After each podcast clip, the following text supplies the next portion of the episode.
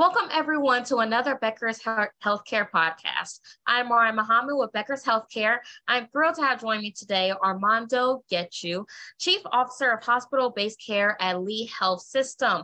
Armando, it's so nice to meet you. How are you today? I'm wonderful. Thank you for having me on. How are you? Good. I am so glad to have you today. Um, and to begin, would you mind just introducing yourself and telling us a bit about your background?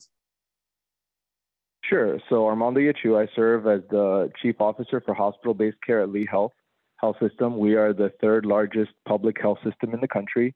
Um, currently, my span of control includes um, oversight of operations for 1,850 licensed inpatient hospital beds, um, including the Children's Hospital. And I also have responsibility for perioperative services across the health system ER services across the health system, and pharmacy services across the health system. I lead a team of about 10,000 individuals and have an operating budget of about $1.2 billion annually. Wonderful. Thank you so much for that information. Um, so, to kind of begin the real questions for the interview, the first thing I wanted to ask you is what issues are you spending most of your time on today? Without question, the biggest challenge I think we're all facing in healthcare right now is staffing resources.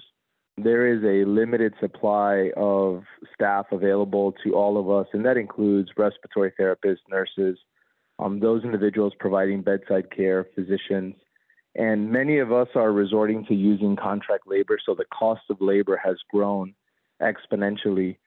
When you marry that with the inflationary costs that we're seeing on our supplies, and some of the supply chain issues that have been um, a result of the COVID pandemic, we are all facing incredibly strong headwinds financially. It is getting very, very difficult to make a margin, um, even break even in some services.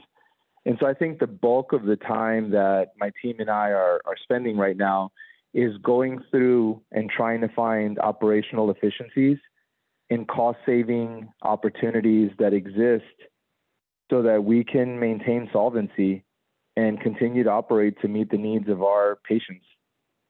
Yeah, absolutely. That is always a great focus for you and your company. Um, and to kind of expand on you and your health system, um, how are you thinking about investments in growth in the next two to three years or so?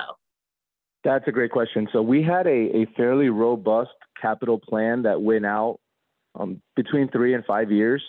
And we've had to really rethink some of those capital investments um, as a result of the financial struggles we are facing. As you know, here in Southwest Florida, we recently had Hurricane Ian, and that added some additional financial pressures and some additional staffing pressures.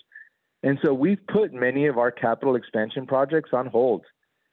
I'm in the middle of leading a project to build a new Greenfield hospital.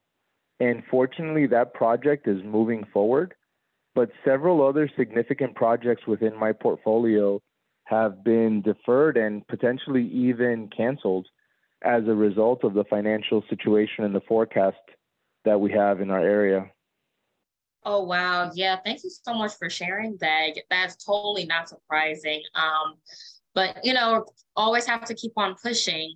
Um, and then the last thing that I wanted to ask you about, kind of on the flip side of your last answer, but what are you most excited about right now? Uh, whether that's something in your field or something that's happening in your organization? Yeah, absolutely. I think that um, I recently had the opportunity to present at the Becker's Conference. And I spent a lot of time with many of my colleagues from around the country who are really facing a lot of the, the same headwinds that we are.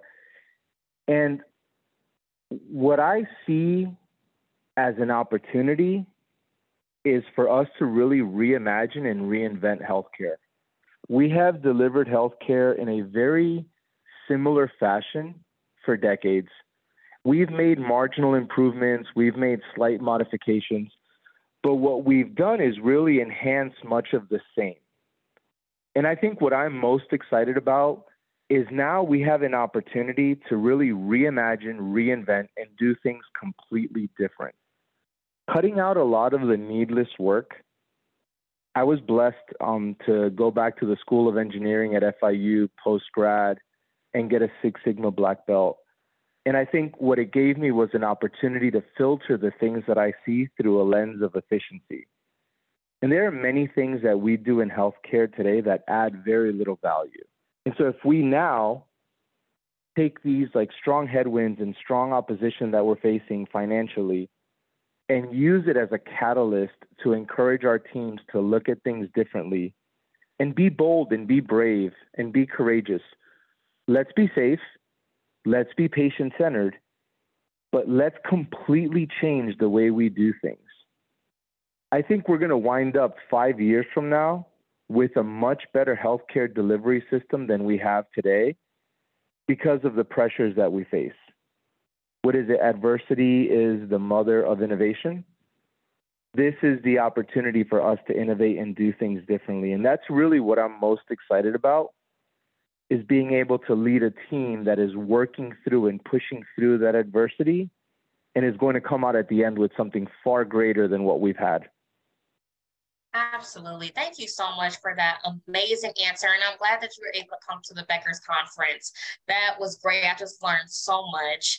Um, and so I want to thank you so much for those final thoughts, Armando. That is all I had for you today.